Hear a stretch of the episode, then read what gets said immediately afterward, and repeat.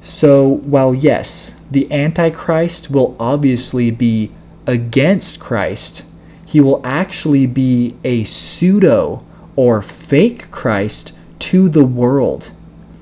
So while Jesus was rejected and crucified by the world, this man will be openly accepted and worshiped. Hello and welcome to the Millennial Apologist Podcast. I'm your host, Nathan, and in this episode, we are going to look at perhaps the most well known end times uh, Bible topics, which are the Antichrist and the mark of the beast. And now, the word used for the study of the end times is eschatology.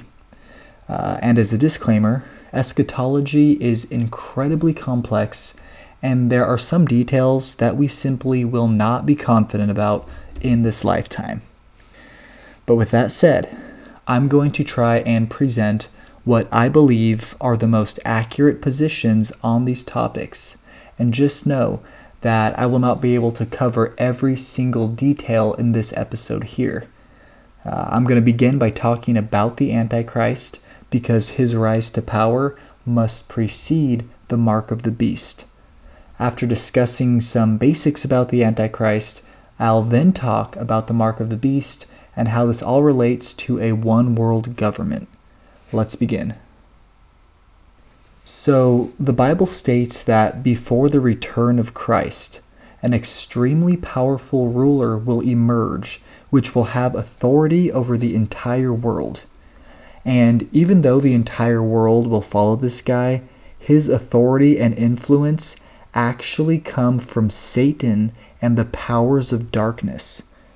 One of the most clear passages that states this is uh, 2 Thessalonians 2, verses 4 to 1 where Paul writes, Now, brethren, concerning the coming of our Lord Jesus Christ and our gathering together to him, let no one deceive you by any means, for that day will not come unless the falling away comes first, and the man of sin is revealed, the son of perdition, who opposes and exalts himself above all that is called God or that is worshipped so that he sits as God in the temple of God, showing himself that he is God. So the terms man of sin and son of perdition here are just two of the many different titles that the Bible applies to this character, of which the most commonly known term is obviously the Antichrist. And so it's interesting to note that the actual word Antichrist only appears in the New Testament epistles of John. Uh, and it's often used in regards to a spirit or a mindset rather than an individual. Uh, for example, 1 John 4 3 says that every spirit that does not confess that Jesus Christ has come in the flesh is not of God. And this is the spirit of Antichrist, which you have heard was coming and is now already in the world. So notice that John says here 2,000 years ago that there was already a spirit or power of Antichrist already brewing in the world. Uh, this can also be seen a couple chapters earlier in 1 John 2:18, which says, "Little children, it is the last hour. And just as you heard that Antichrist is coming, even now many Antichrists have appeared. From this we know that it is the last hour. So there's the spirit of Antichrist, which can take hold of people, uh, turning them into a sort of Antichrist representative, if you will.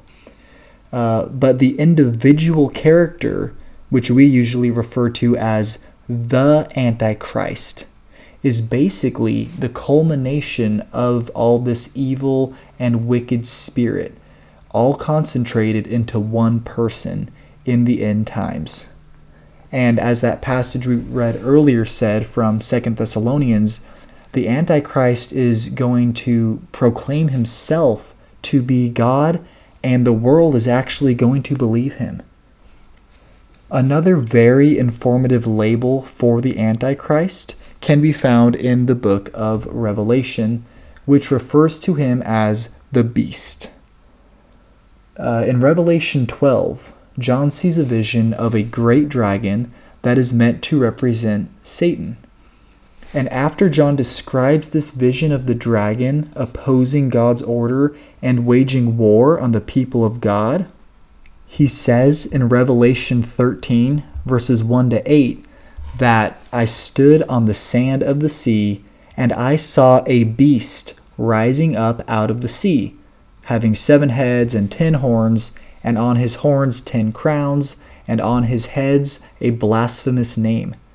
Now the beast which I saw was like a leopard, his feet were like the feet of a bear, and his mouth like the mouth of a lion. The dragon, which is meant to represent Satan, the dragon gave him his power, his throne, and great authority. And I saw one of his heads as if it had been lethally wounded, and his deadly wound was healed. And all the world marveled and followed the beast. So they worshipped the dragon who gave authority to the beast, and they worshipped the beast, saying, Who is like the beast? Who is able to make war with him? And he was given a mouth, speaking great things and blasphemies, and he was given authority to continue for forty two months. Then he opened his mouth in blasphemy against God to blaspheme his name, his tabernacle, and those who dwell in heaven. And it was granted to him to make war with the saints and to overcome them. And authority was given him over every tribe, tongue, and nation. All who dwell on the earth will worship him, whose names have not been written in the book of life of the Lamb slain from the foundation of the world. And notice that uh, the beast, so the Antichrist, one of his defining characteristics in this passage and the others that talk about him is he has this just blasphemous mouth and he just continuously speaks ungodly things and blasphemies against God. Um, this uh, biblical commentator I like to listen to, uh, the late Chuck Missler, um, he's nicknamed the Antichrist Mr. Big Mouth because one of his defining characteristics is that he just makes it clear with his words that he is opposed to Yahweh, the God of the Bible. And I, I know that was a lot to take in, that passage there, but two things in particular really stand out to me here. The first is that uh, it says that the dragon, which is Satan, will empower the beast, and that the beast's influence on the world will result in people worshiping both Satan and the beast himself. So the scope of the beast's power is universal because verse 8 says that the entire world will worship him. So this guy is going to be so powerful that people will view him as actually being indestructible.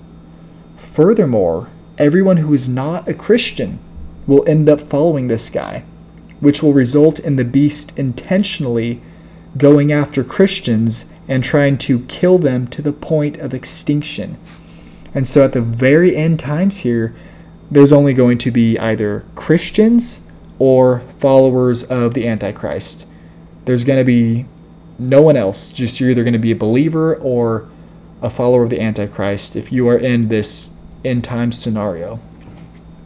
And so the second detail which stands out to me about that passage in Revelation that we just read um, is that the passage appears to say that one of the reasons why many people will follow the beast is because of some sort of miraculous healing that will take place. The passage says that the wound will appear to be fatal, implying that the beast will not actually die from whatever wound this is. And so, what I think this passage is saying is that the Antichrist will perform a false resurrection that will fool the entire world. And so this kind of gets into an interesting topic, which is um, this fact really demonstrates how this man will be a pseudo or fake Christ. Uh, now, see, Jesus, if you recall in the Gospels, Jesus said that his main sign of authenticity would be his resurrection. And the beast here is going to try and mimic this. So, while yes, the Antichrist will obviously be against Christ, he will actually be a pseudo or fake Christ to the world. So, while Jesus was rejected and crucified by the world, this man will be openly accepted and worshiped. Some even note that the Antichrist will likely be Jewish just like Jesus, because in order for all of the Jews to follow him, they will have to accept him as their Messiah from the line of David. The world will be so chaotic when the Antichrist comes on the scene. Uh, everyone will be desperate for a leader and this man will basically be all things to all people. Here is a great quote from Jacob Prasch in the documentary The Daniel Project about the Antichrist. There will be a convergence of calamities environmental, economic, political, and strategic taking place, much of it centered in the Middle East. In desperation, the world will look to a political leader and a religious leader as some kind of a redeemer figure. It's curious that as we enter the world we're in now, New Agers are waiting for someone called Maitreya. Muslims are waiting for the Mahdi. Buddhists are waiting for the fifth Buddha.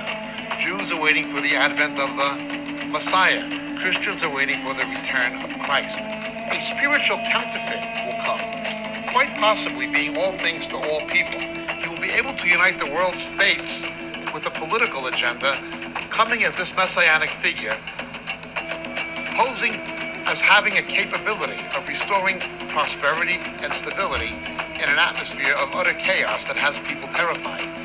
In their terror about what's transpiring environmentally, what's transpiring strategically and economically, they will look to a man instead of to God, and they'll get one.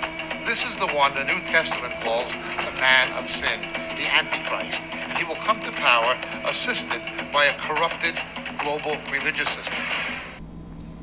And I think that clip makes a great point of how this Antichrist will be all things to all people. And that's why uh, in the Olivet Discourse, when Jesus is talking about the end of the world, he says that there will be false Christs and people claiming that he has already come back. In Matthew 24, verses 23 to 26, Jesus says, If any man shall say to you, Lo, here is Christ, or there, believe it not. For there shall arise false Christs and false prophets, and shall show great signs and wonders, insomuch that, if it were possible, they should deceive the very elect. I have told you before, therefore, if they shall say to you, Behold, he is in the desert, do not go forth. Behold, he is in the secret chambers, believe it not. So we see here that Jesus himself predicts that people are going to come in his name and even perform miracles that are so convincing that they are going to persuade the entire world except for true believers who have a, a true knowledge of God and of the truth. And uh, so we saw in Revelation 13 that the Antichrist is basically like Satan's representative or sidekick here on earth. And a lot of people actually relate that to uh, Genesis 3:15 uh, the the proto evangelion, which is basically the first or the pre good news, all the way back in Genesis, uh, when God curses the serpent and says, "I will put enmity between you and the woman, and between your seed and her seed. It shall bruise your head, and you shall bruise his heel." So that phrase, um, you know, talking about the seed of the woman is obviously a messianic prophecy of Christ, um, hints at the virgin birth as well. Um, but then that phrase, seed of the serpent, uh, some commentators take that to be an allusion to this uh, future antichrist or this future representative of Satan here on earth. And so, just like Satan's sidekick is the Antichrist, most people are unaware that the Antichrist himself will also have a sidekick. And so, while the Antichrist is referred to as the beast, the Antichrist's sidekick is referred to as, you ready? The second beast, or the false prophet. And so, the ultimate act of control the Antichrist and the false prophet will enact is what is commonly known as the mark of the beast. And the mark of the beast is only explicitly mentioned in Revelation. So John says in Revelation 13, verses 11 to 18, which that's right after that long passage we just read a while ago. So, right after that, John says, uh, I saw another beast coming up out of the earth, and he had two horns like a lamb and spoke like a dragon and he exercises all the authority of the first beast in his presence, and causes the earth and those who dwell in it to worship the first beast, whose deadly wound was healed. He performs great signs, so that he even makes fire come down from heaven on the earth in the sight of men. And he deceives those who dwell on the earth by those signs which he was granted to do in the sight of the beast, telling those who dwell on the earth to make an image to the beast who was wounded by the sword and lived. He was granted power to give breath to the image of the beast, that the image of the beast should both speak and cause as many as would not worship the image of the beast to be killed. He causes all, both small and great, rich and poor, free and slave, to receive a mark on their right hand or on their foreheads, and that no one may buy or sell except one who has the mark or the name of the beast or the number of his name. Here is wisdom. Let him who has understanding calculate the number of the beast, for it is the number of a man. His number is 666. And so here in this passage, we see that the Antichrist's sidekick is going to be performing all sorts of crazy miracles which will convince people to follow him. And if you think about it, most people in developed nations aren't used to miracles, right? I mean, I don't know about you, but I don't see miraculous healings or fire coming down from heaven on a daily basis. And that's a whole different conversation to have about spiritual gifts and the debate surrounding cessationism and all that. Uh, but, but the point I want to make here is that in the West, we have a secular paradigm. And so, what that means is that the dominant worldview either completely or highly disregards anything supernatural and labels it as nonsense. So, as nations continue to develop and adopt this secular ideology, more and more people will stop believing in anything supernatural or miraculous. And because of that, everyone is going to marvel at the false prophet's power. If you think back to the story of Moses in Exodus and how he performed miracles right in front of Pharaoh, and then Pharaoh's magicians also performed miracles like it was a common occurrence. I mean, nobody even seemed to bat an eye over all of that. And that's because people back then had a better understanding and respect of the supernatural realm. In today's world, we tend to automatically dismiss all of this supernatural talk as just silly fables. And that's why I truly believe the rise of secularism is actually priming the stage for the Antichrist because everyone is becoming so numb to the supernatural. As soon as the false prophet comes out and starts performing all of these crazy miracles, then people are bound to follow him in awe. I, I mean, imagine, you know, some guy being recorded live by the news, legitimately calling fire down from heaven and seemingly raising someone from the dead and performing all sorts of other miracles. I mean, the world is going to be shocked by this. Um, but thankfully, God has given us as believers His perfect word, so we can be prepared for whatever comes because God has supplied us uh, with such a just awesome, detailed explanation of what to expect. And um, so, uh, the other interesting part about Revelation is that it says the false prophet will set up an image of the beast that will have the power to kill people who fail to worship it. And so, this part I feel like is not really well known, but Revelation 13 clearly said that the image of the beast itself would have the power to kill people. Uh, and that's a pretty bizarre statement. and it must have seemed really insane uh, to Christians reading that thousands of years ago. But with modern technology, this concept actually seems very plausible.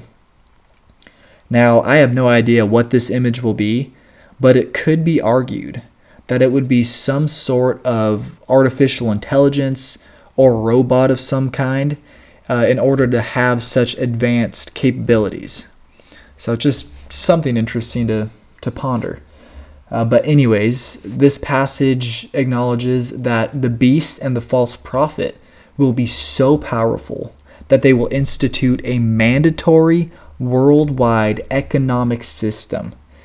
And so, for this to take place, there obviously needs to be a one world government because the beast is going to have power over every nation.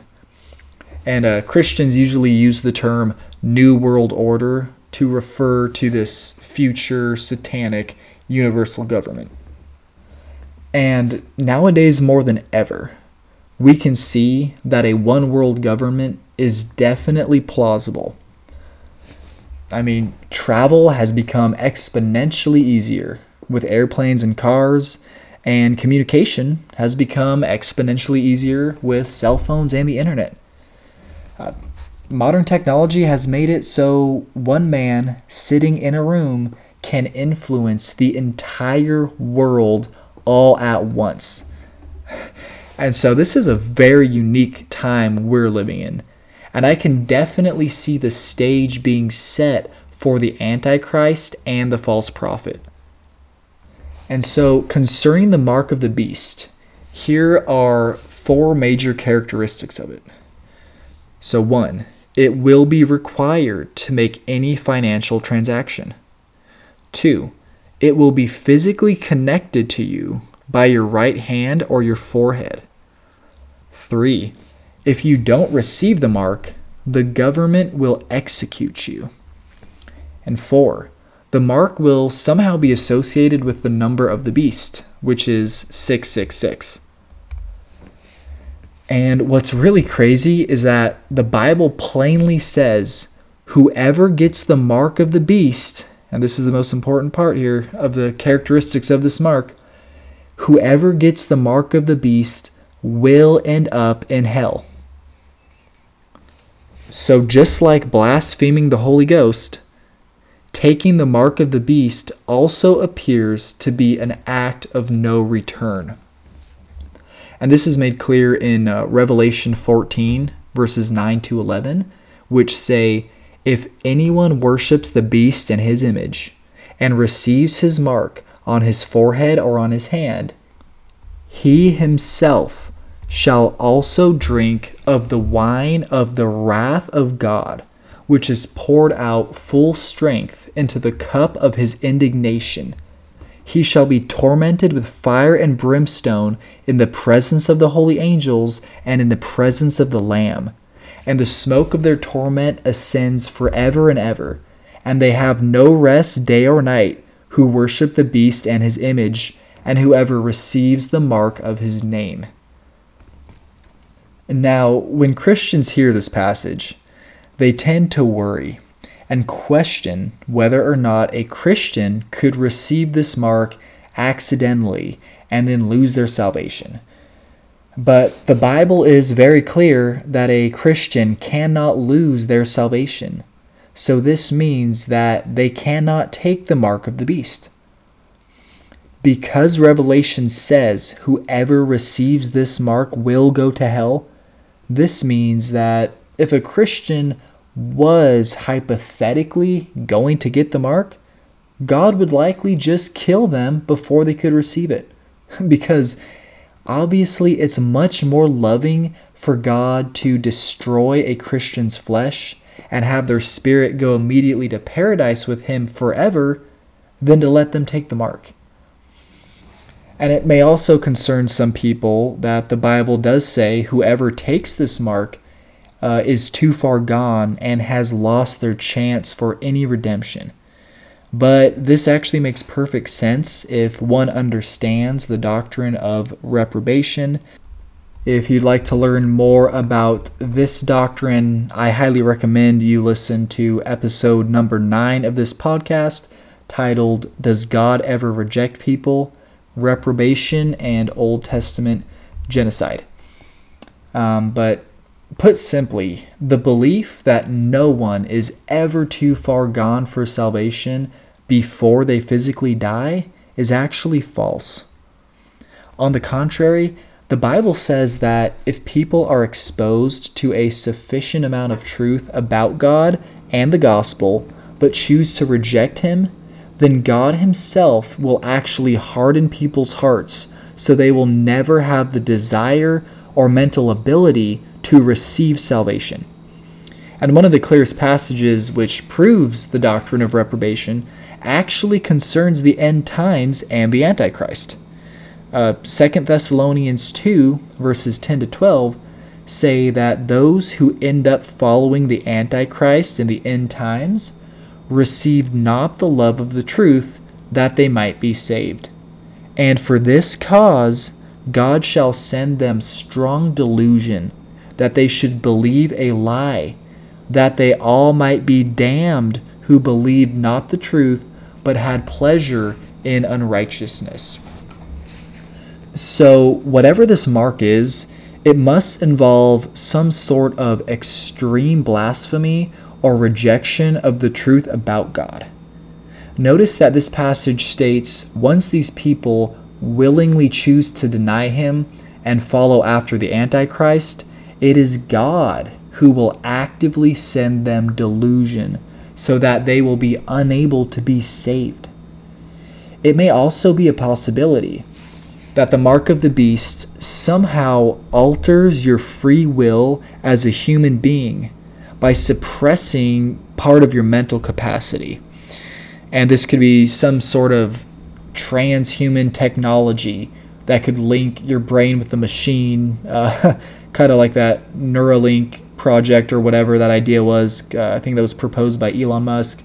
Um, but, you know, it's something like imagine how many people would love to sign up for something like this uh, because you'd be able to just, you know, hook your brain up to a computer and just download huge amounts of information onto your brain in a matter of minutes. Just like you can transfer information from a computer to a computer so rapidly Imagine being able to do that with your brain.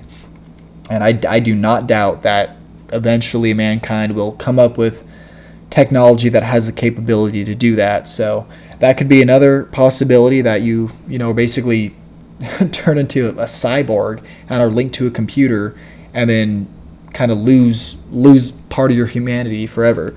Um, but that's of course all just speculation. Um, but another question about the mark of the beast, though, is why will it be on one's forehead or right arm? You know, it's it's interesting that the Bible is so specific about that.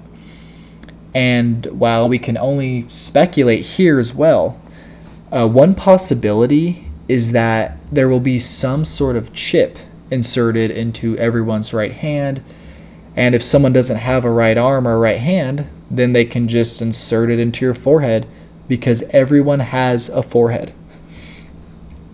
Another possibility is that it will be some sort of sign of allegiance to the Antichrist. And now this is pretty trippy, but some commentators believe that the Old Testament book of Zechariah actually makes an allusion to the Antichrist by talking about an idol shepherd. Uh, so, Zechariah 11, verses 16 to 17 say, The Lord said to me, I will raise up a shepherd in the land, which shall not visit those that be cut off, neither shall seek the young one, nor heal that that is broken, nor feed that that stands still. But he shall eat the flesh of the fat, and tear their claws in pieces. Woe to the idol shepherd that leaves the flock!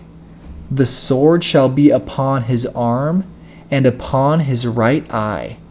His arm shall be clean dried up, and his right eye shall be utterly darkened.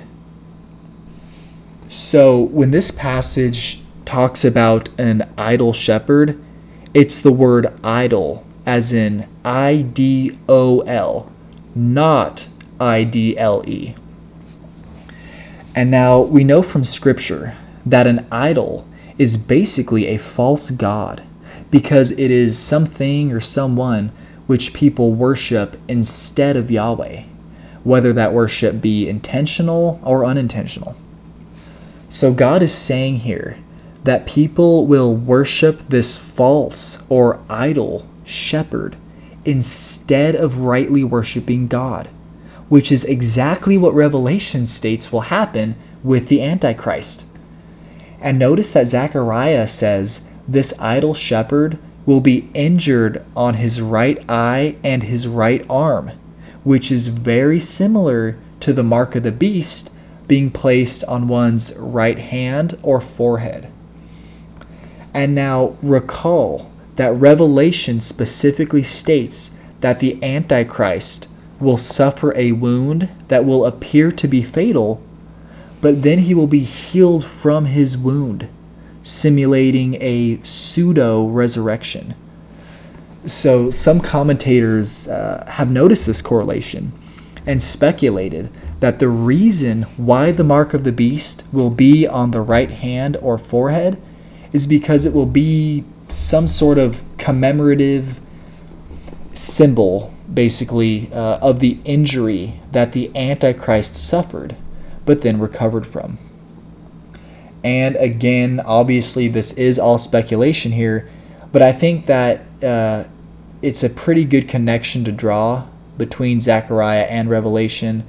And what's really interesting about this also is that the verses in Zechariah which directly precede this passage are actually prophetic of the true Messiah, Jesus Christ.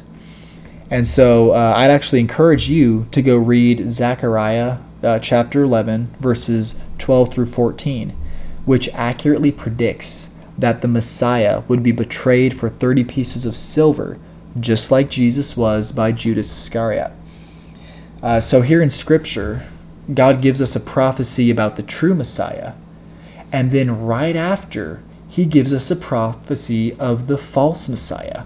I, I think that's pretty cool. I think that's, you know, just another demonstration of how awesome God is and just the how intellectual the Bible is. Um, how God just set it up and said, hey, here's going to be, you know, one of the most detailed prophecies of the true Messiah that he's going to be betrayed for 30 pieces of silver and those pieces will be cast to a potter in the house of the Lord. And this all happened, you can read it in Matthew. This all happened with Judas. It was fulfilled to the T. And then right after that, um, because obviously God knew that the the world and the Jews would reject the true Messiah, God goes on and says, "Okay, one day I'm going to raise up a false or a pseudo or an idol shepherd. And he's going to lead many astray and he's going to be injured on his right arm and his right eye. So that's just an interesting correlation. It's the only uh, passage really that we can connect to, um, you know, the, the exact location of the mark of the beast on one's body. But I just think that's that's just an interesting study. Um, but now that we've looked at the Antichrist and the mark of the beast, let's look at a few claims about this topic that I believe are false. Uh, one of those claims is that this is all just symbolic, which I think is total nonsense. Uh, the Antichrist is mentioned or alluded to in the Old Testament books of Daniel, Zechariah, and more, and he's also mentioned in the New Testament books of Second Thessalonians, First John, and Revelation. Um, and so, because this topic is so widely spread throughout the Bible and it's consistent in everywhere it is talked about, I believe this is all literal. Uh, some people have also claimed that when John wrote Revelation, he was actually talking about the Roman Emperor Nero as the Antichrist. Uh, proponents of this view claim that the letters which make up the name Nero add up to 666, so this was John's way of warning Christians about Nero. And while Nero was definitely a antichrist due to his harsh persecution of Christians, he was not the Antichrist because he never ruled the entire world or instituted anything like the mark of the beast. Uh, it could also be possible that the number 666 is somehow associated with more minor antichrists throughout the centuries until it has its ultimate correlation with the final antichrist during the end times. People have also associated uh, the number 666 with the Catholic Church and aspects of the Pope's outfit, which, again, the Catholic Church is definitely one of the largest antichrist organizations on the entire planet, and a future Pope may likely be the Antichrist. Uh, we just need to keep in mind that the number 666 may be associated with various minor antichrists before the ultimate Antichrist arrives. Uh, the sect of Seventh day Adventism is a big proponent of the view that the Catholic Church is the Antichrist, but they hold the ridiculous view that the mark of the beast is going to church on Sunday. Uh, and this false view can be traced back to the writings of their false prophet, Ellen White, um, and they put forth this flawed argument that the mark being in one's forehead or right hand is meant to be symbolic of working on the Sabbath, which makes no sense at all uh, because the mark is clearly physical and will be tied directly to one's ability to participate in the economy and society. Uh, the, the argument in favor of this is just completely irrational. It lacks any systematic evidence. And you can look into this more on your own if you want to, but it's really not worth entertaining anymore here. Um, and of course, some people in recent times have thought that the COVID vaccine is the mark of the beast, which is not true. Uh, the Antichrist has not been revealed or suffered his wound yet, and this must happen before the mark can be instituted. Uh, there's also not a one world government yet, and the vaccine is primarily given in the right or left shoulder. Um, so I will say, though, that the mindset behind the mandatory vaccination requirements for work or entering certain areas or just participating in aspects of society is definitely antichrist because the belief that one needs to get something injected into their body is on par with how the world will view the mark of the beast. So I think that the world's response to COVID has actually resulted in the world being moved one tier closer to the mark of the beast.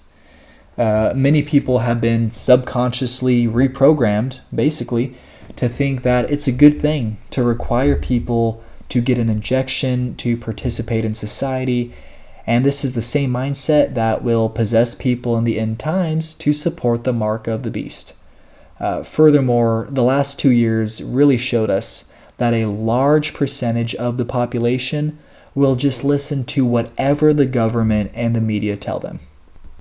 And uh, it, it should be noted that the only time in history where there was anything close to a one world government would be at the Tower of Babel. And so Genesis 11 describes that shortly after the flood of Noah, the whole earth had one language and one speech.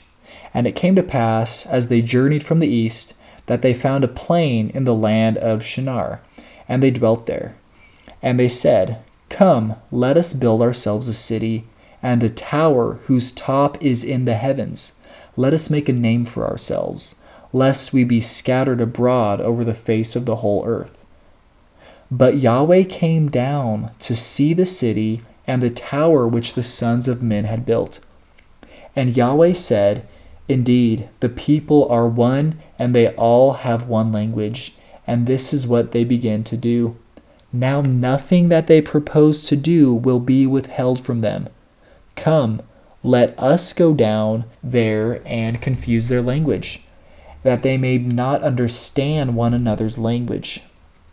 So the Lord scattered them abroad from there over the face of all the earth, and they ceased building the city.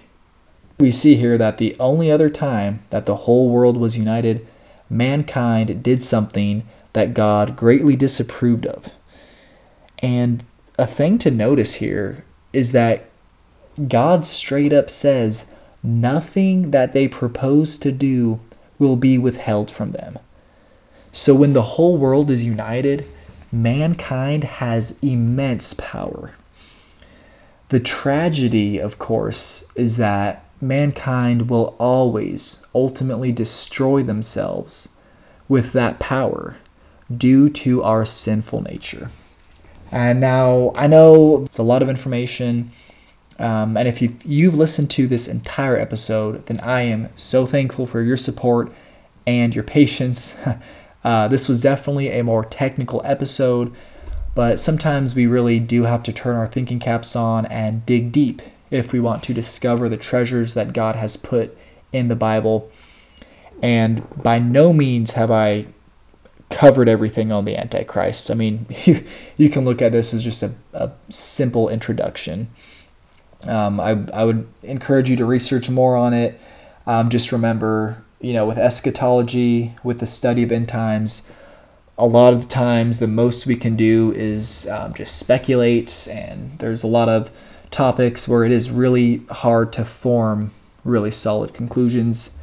If you do want to lear- learn a little more about the Antichrist and the connection to Rome and other nations, I'd also recommend you study Daniel chapter 7 in tandem with Revelation. Um, and there's some good good YouTube videos. Uh, I'd recommend Chuck Missler.